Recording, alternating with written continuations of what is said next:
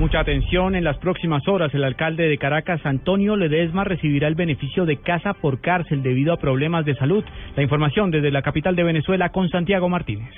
Hola, buenas noches. Hace pocos minutos se conoció que el Ministerio Público solicitó ante el Tribunal Sexto de Control que lleva la causa de Antonio Ledesma una medida sustitutiva de libertad para el alcalde de Caracas por razones de salud, pues requiere efectuarse una intervención quirúrgica.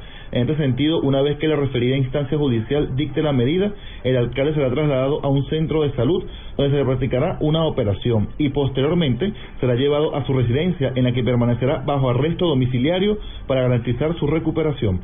Vale recordar que Ledesma fue detenido el pasado 19 de febrero por presuntamente apoyar a grupos que pretendían desestabilizar el país y posteriormente fue acusado el 7 de abril por delito de conspiración. De esta manera, el alcalde de Caracas, Antonio Ledesma, recibirá el beneficio de casa por cárcel en las próximas horas. Desde Caracas, Santiago Martínez, Blue Radio.